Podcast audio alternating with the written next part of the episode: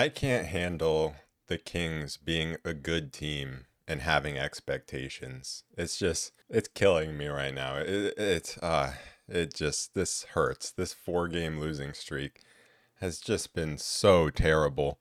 And you know the Kings played absolutely awful when the refs kind of screw the Kings at the end of the game and like no Kings fan cares because the Kings played absolutely horrible the entire game. Like yeah, there was a missed call at the end. It doesn't matter because if the Kings showed just the slightest bit of effort through any of the game, they would have won this game like probably pretty easily. Just one of the the saddest performances of the season. But I mean, can I even say that anymore? Like there have been so many of these. I just I don't get it. And the the kind of funniest, but I'm not laughing right now. Funniest parts of this game was just how it ended how it uh, you know was so similar to the Suns game except opposite. But the Pacers actually, you know, found a way to win the game in the end. Kings started the comeback a little too late, maybe. I mean, Fox was fouled uh, on the inbounds, like before the ball was inbounded. And that's actually not the first time that's gone uncalled. Fox is always falling and getting shoved, coming around that screen on the same play. Uh, but let's be honest here he goes to the free throw line. He's probably missing the free throws anyways. So, what does it even matter? I mean, at this point, teams might as well just start fouling the Kings on every possession and sending them to the free throw line. 18 for 32. Like, I thought we were just going through a bad spell at the line. And I understood that we were never going to be a great free throw shooting team. But this is just reaching new levels Monk going one for six from the free throw line, including the two at the end. I mean, I just like where do I even start with this game though? Because it's like, yeah, we make free throws, we probably win the game. But but do we? I don't even know. But then you could also look at the defense, and then you could look at. I mean, you can look at so many different things, and that you know fake comeback at the end. Like I just I don't care. Like that doesn't do anything for me at all. Just like I said, it was a pretty fluky comeback for the Suns to come all the way back. I mean, it's the same here. You know, if I'm a Suns fan after that last game, obviously I'm happy that the Suns won, but the performance was still horrible. And, you know, as a Kings fan, I was like, there are still positives to take out of this. And it's the same thing here. Like this fake comeback, it just it doesn't do anything for me. You got to play like that the whole game and it took them until like four minutes left to realize that hey this point guard who's their only point guard that they have available who's just killing us every time down maybe maybe we should start throwing some bodies at him i'm someone who big picture wise can usually stay calm you know not panic about this team but honestly i'm at the point where like i'm kind of panicked. This is just coming off of obviously a horrible loss against Philadelphia where we got blown out when they didn't have Joel Embiid, and they usually suck without Joel Embiid. Then going into Milwaukee, like we played a great game. We did. And then Fox and Monk miss free throws. And then Monk's like, "My bad, Sack. I'll be better." Well, when when is that better going to come?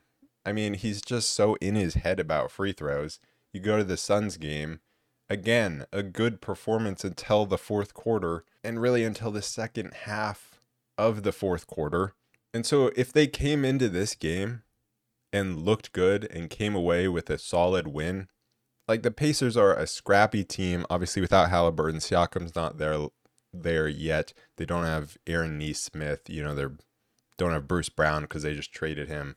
Andrew Nembhard's out. They're still a pretty deep team. And so I expected some fight from them. But like if they just pull out, you know, a nice solid win, then it's totally fine because we saw the Kings capable of playing very well against Milwaukee and against Phoenix. But that not happening, like the response not coming in this game after those two losses, is extremely worrying because now it seems like this team is, I don't know, a little bit broken after those losses. Malik Monk sure is. I mean, the dude is just totally in his head. His free throws just look horrible. Like they it looks like he is really thinking about it and really aiming. And not to mention every other part of Monk's game which was horrible. And obviously, I'm not solely blaming Malik Monk because it's definitely not just on him, but he has been really bad. And so yeah, I think it is time to get a little worried. And we're waiting to make a move for a defensive wing, right? We all kind of realize that. But for this team to show so little fight in this game, like you don't need a defensive wing to be able to beat this short-handed Pacers team at home. Like there should be a response after that bad way to end a road trip. I don't know what it is, but Fox, I mean, he played 40 minutes in this game but he does not look right at all. Obviously, he's missing free throws as well five for nine, Sabonis five for eight. But Fox, I mean, he's just constantly grabbing his shoulder. And I've said it for the past week or two. If he's not healthy, why can't we just sit him down? Because he's obviously, like, he's not able to contribute the way that he normally can. And obviously, he still can contribute some, but he's just like walking into the paint looking for fouls and just chucking up shots. And then on the defensive end, he's just gambling for steals and giving open lanes and getting burned by TJ McConnell. And so if he's not healthy, I just want him to sit down for a few games. Because look what happens when the Pacers sit down Halliburton for, you know, I think this was his fifth game missed because of the hamstring. Guys are able to step up. But when you have Fox out there, obviously not at 100%, like him still playing 40 minutes doesn't give anyone a chance to step up. And obviously, it's not a guarantee that anyone would, but I don't know. I just don't like what I'm seeing from Fox right now at all. And this is not the first time this has happened. It happened last season where he played through injury. Then they sat him down for two games. He came back and he was amazing there was a stretch of like 15 games, I think, last season where he said he was dealing with, was it a hamstring or something? You know, some discomfort.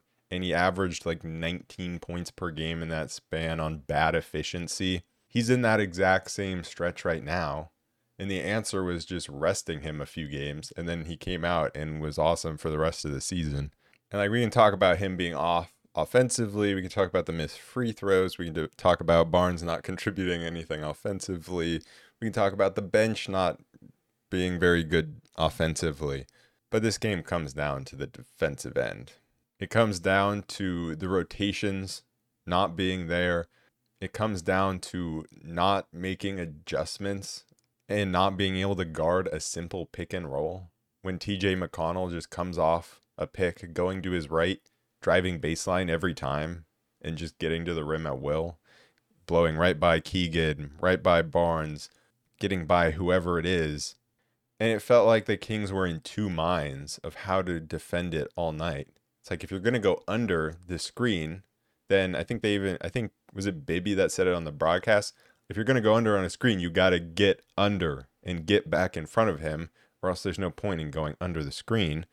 But then there were times where it's like, are they switching? Are they trapping? Like there's a point where they would go under the screen, but then Sabonis would also stay with McConnell. And then it would be like, say, Fox going under the screen, but then also just kind of being behind Sabonis trying to guard McConnell. And so there's two guys guarding him, but no one's up on him, so he can just freely make a pass. Like if you're going to send two guys at him, just go over the screen and then trap him. And then even when they did switch or when they got under and then got back in front of him, he was just go- going straight to the basket, either getting by the man and scoring, or if they did manage to contain him, the rotations were really poor and they were just there was just wide open dunk after wide open layup after wide open dunk. Malik Monk's rotations were absolutely horrible. He allowed so many open shots. But he, I mean, he wasn't the worst the worst was very clearly Harrison Barnes, who just who played 22 minutes. You know, when you look at the rest of the starters, it's 38 minutes, 38 minutes, 39 minutes, 40 minutes, and all of them have 20 plus points. And then you look at Barnes, it's 22 minutes, two points, one assist, one rebound, one turnover. And so he was a nothing offensively and he was a very negative defensively. There was one play where he just kind of it was like in transition, he just kind of stood in in in the paint like near the free throw line. Just kind of stood there. Miles Turner just runs right behind him and gets a dunk. What are you doing? In the third quarter, at the start of the third quarter, you could see they made adjustments to try to take away the open layups and open dunks. And, you know, that worked for a bit, but it worked because they were getting wide open threes and then just missing them. And again, they were sending players to try to clog up the paint and stay in front of whoever the ball handler was, but they weren't actually making any effort to make the ball handler uncomfortable or cut the passing lanes. And so there was just constant easy pass to the wing, every the opposite wing every single time for an open 3. I I think this was the poorest defensive performance of the season. Cuz you know with that fake comeback at the end, it was about putting pressure on the ball and they would send numbers and try to trap McConnell or whoever had the ball and force them to make passes under pressure or to try to dribble out of pressure. And that's what the Kings needed to be doing all game. Not necessarily trapping full court, but just actually putting some sort of pressure on the ball so they can't just whip perfect passes all around the court. I think something that's pretty underrated in the NBA is how important accurate passes are. To put a, a pass right in a guy's shooting pocket just allows so many different opportunities because the game of basketball, it's about like half second decisions. And so for a guy to just catch it perfectly and either be able to shoot before the contest gets there or to be able to drive or make a pass and to not have to, you know, catch it above his head and maybe jump and then land and then the defender's right there and the rotations are getting reset. That's so important. And so to not force any tough passes is just making it so hard on yourself to be able to rotate because at that point the rotations have to be perfect and they have to be really quick and that is very hard to do. And obviously this Kings team with minimal length and size that already puts them at a disadvantage. The Kings weren't called for a defensive foul until well into the second quarter and I think that tells you all you need to know about the physicality that the Kings were playing with. You know, if you're just think if you're just not really thinking about it and you're just like, "Oh, the Kings haven't been fouling defensively. Oh, that's pretty good." Like, no. They're allowing wide open layups and wide open dunks. That's why they're not fouling. They're not playing physically at all. That's why they're not fouling. This Pacers team is also a horrible defensive team. And that third quarter especially was just uh, no defense at all. There it was wide open shots, wide open ducks. Keegan got like four straight open shots under the rim, either dunks or he would get open under the rim and they would have to come foul him. Like the Pacers were trying to gift us away back into the game by just letting Keegan make one cut on every single possession and get open under the rim. All it would have taken is just a little bit of defense from the Kings against a team again that has one point guard available. This is a young team, and you saw what happened when they were put under pressure. They absolutely cracked. The rebounding wasn't a problem in this game. They only allowed uh, four offensive rebounds. But man, the, the way that certain guys on this team rebound the ball really pisses me off. And it has come back to hurt us in the past. It's especially Fox and Monk who just won't go and grab the ball. They insist on like constantly either batting the ball to someone else or they just won't go and get it. Like there's the one monk play on the offensive end where he could have just gone and grabbed the ball, but he's like leaning back, not totally going for it. And I think that kind of encapsulated the way that the Kings were playing the entire night of just getting out hustled and not just going for the ball being physical, not being afraid to mix it up. There's another play where I know Kevin Huerter was involved, and then maybe it was Keegan or Barnes or someone. Like I think Keegan was maybe boxing someone out, and then Huerter didn't go and grab the ball again. Just like the Kings really have a problem with this. It really is a miracle that this team is a good defensive rebounding team. And that just, you know, thank you, Sabonis, for that. But man, like we got bailed out because the pacer ended up hitting it out of bounds, whoever it was. But it should have been easier than that. There were just so many little things that the Kings got outworked and out hustled on.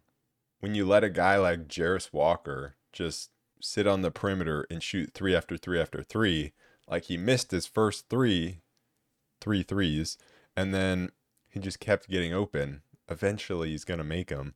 And then just some of the ways that the Kings just look so relaxed with the ball, especially especially Monk. Like he was just over dribbling out there and that led to some bad offensive possessions. And then he had that missed dunk, that wide open dunk that led to then the Pacers going down the other end getting free throws. He's just he's really off right now and I don't know what's going on with him. Despite all these this just, you know, horrible defensive play, getting outworked, out hustled.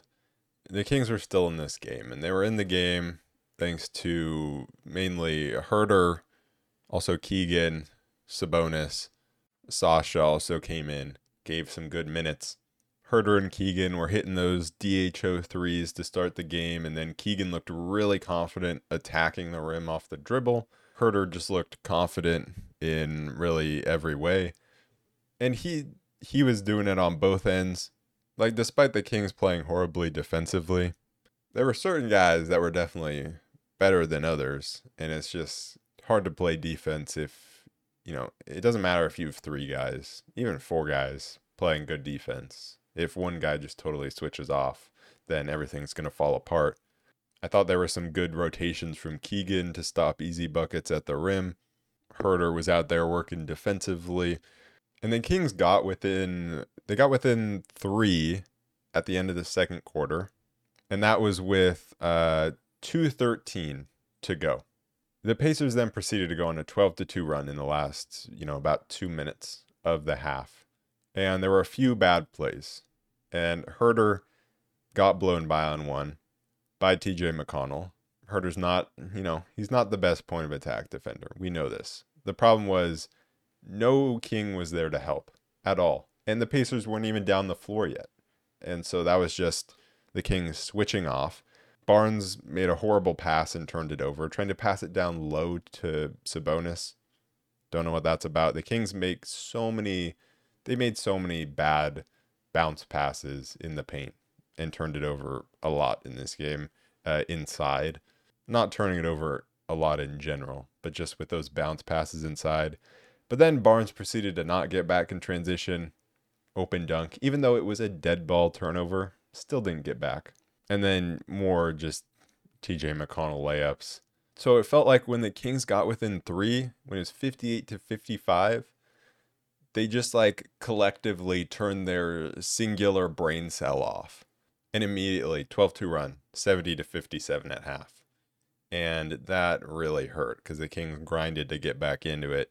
And then, you know, at the start of the third quarter, Huerter was getting us back into it. Pacers were missing shots. Keegan was getting inside, getting dunks. And they got close. They got within two.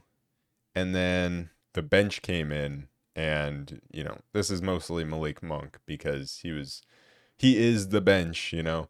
And he was horrible. And immediately that lead went right back up. Trey Lyles wasn't hitting from deep. And I don't think he was particularly good defensively. And so it's like they got within two, and then they just, again, collectively turn their brain off. And then, you know, they got within three at the end. Uh, so there were, they made runs to get back within one possession on three different occasions. And obviously, one of them was just too late. And on the other two, they immediately let the Pacers go on a big run. I think the Pacers got it back up to a 10 point lead by the end of the third quarter you know, despite Fox, like I said, not having a good game and, and not looking like himself, and I do want them to sit him down to get him healthy. But it was when he went to the bench that the Kings looked the worst. There's no doubt about that. Because then who's going to handle the ball? It's only Malik Monk in terms of perimeter players that are handling the ball. And when he's not playing well, then there's just no one else to go to at that point. Because if you go to Sabonis, they're just going to double him inside. He dominated in the first half, 16 points, only had five points in the second half. That tends to be how it goes because teams start loading up against him and start doubling him. And so then it's got to be on other guys.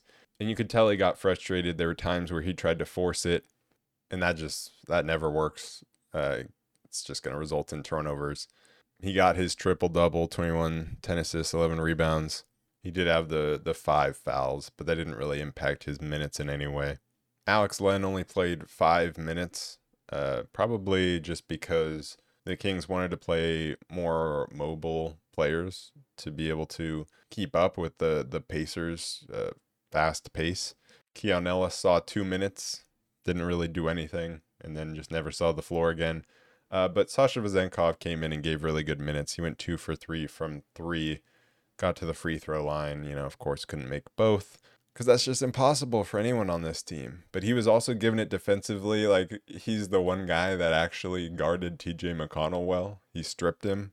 And so he's looked good. And it's interesting, you know, going to him at the three, going with both him and Lyles at the same time.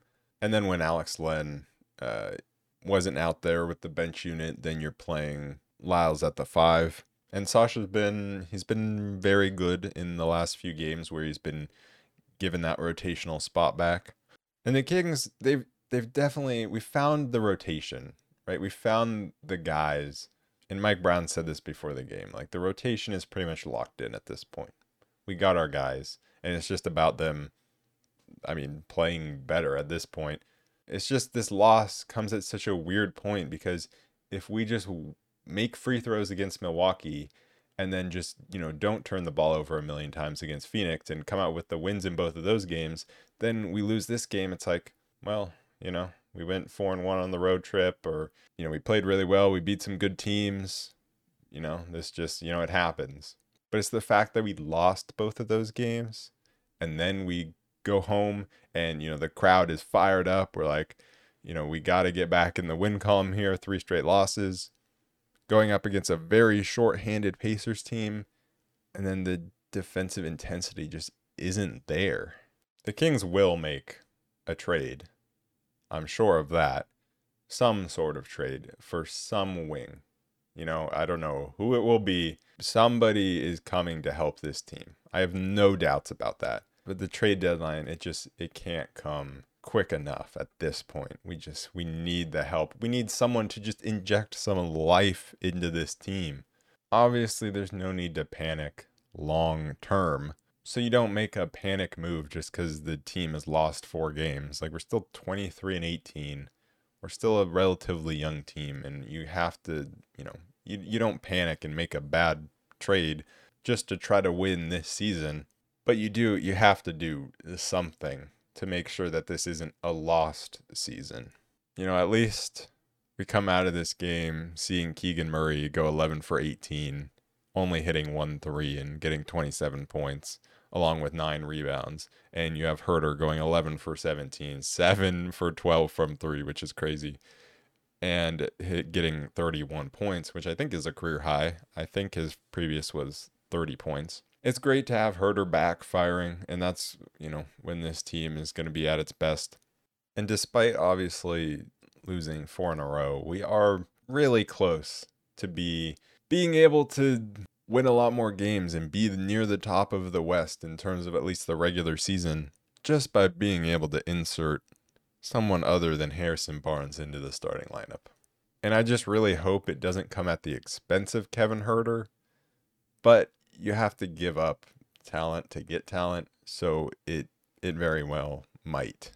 The Kings' next game is actually like three days from now, or they have three days off Friday, Saturday, Sunday. They play on Monday at home uh, against the Hawks, and this is before a big road trip.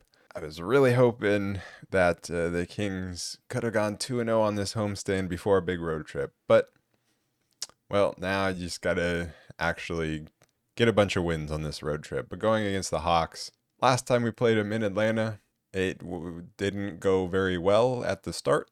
Uh, and the first half was absolutely horrible, one of the worst halves they've played all season. And then they were able to come back into it But coming off this just horrible defensive performance against the Pacers, I'm just envisioning Jalen Johnson coming down the lane and dunking every single time. Or maybe it'll be lobs to Clint Capela, lobs to Onyeka Okongwu.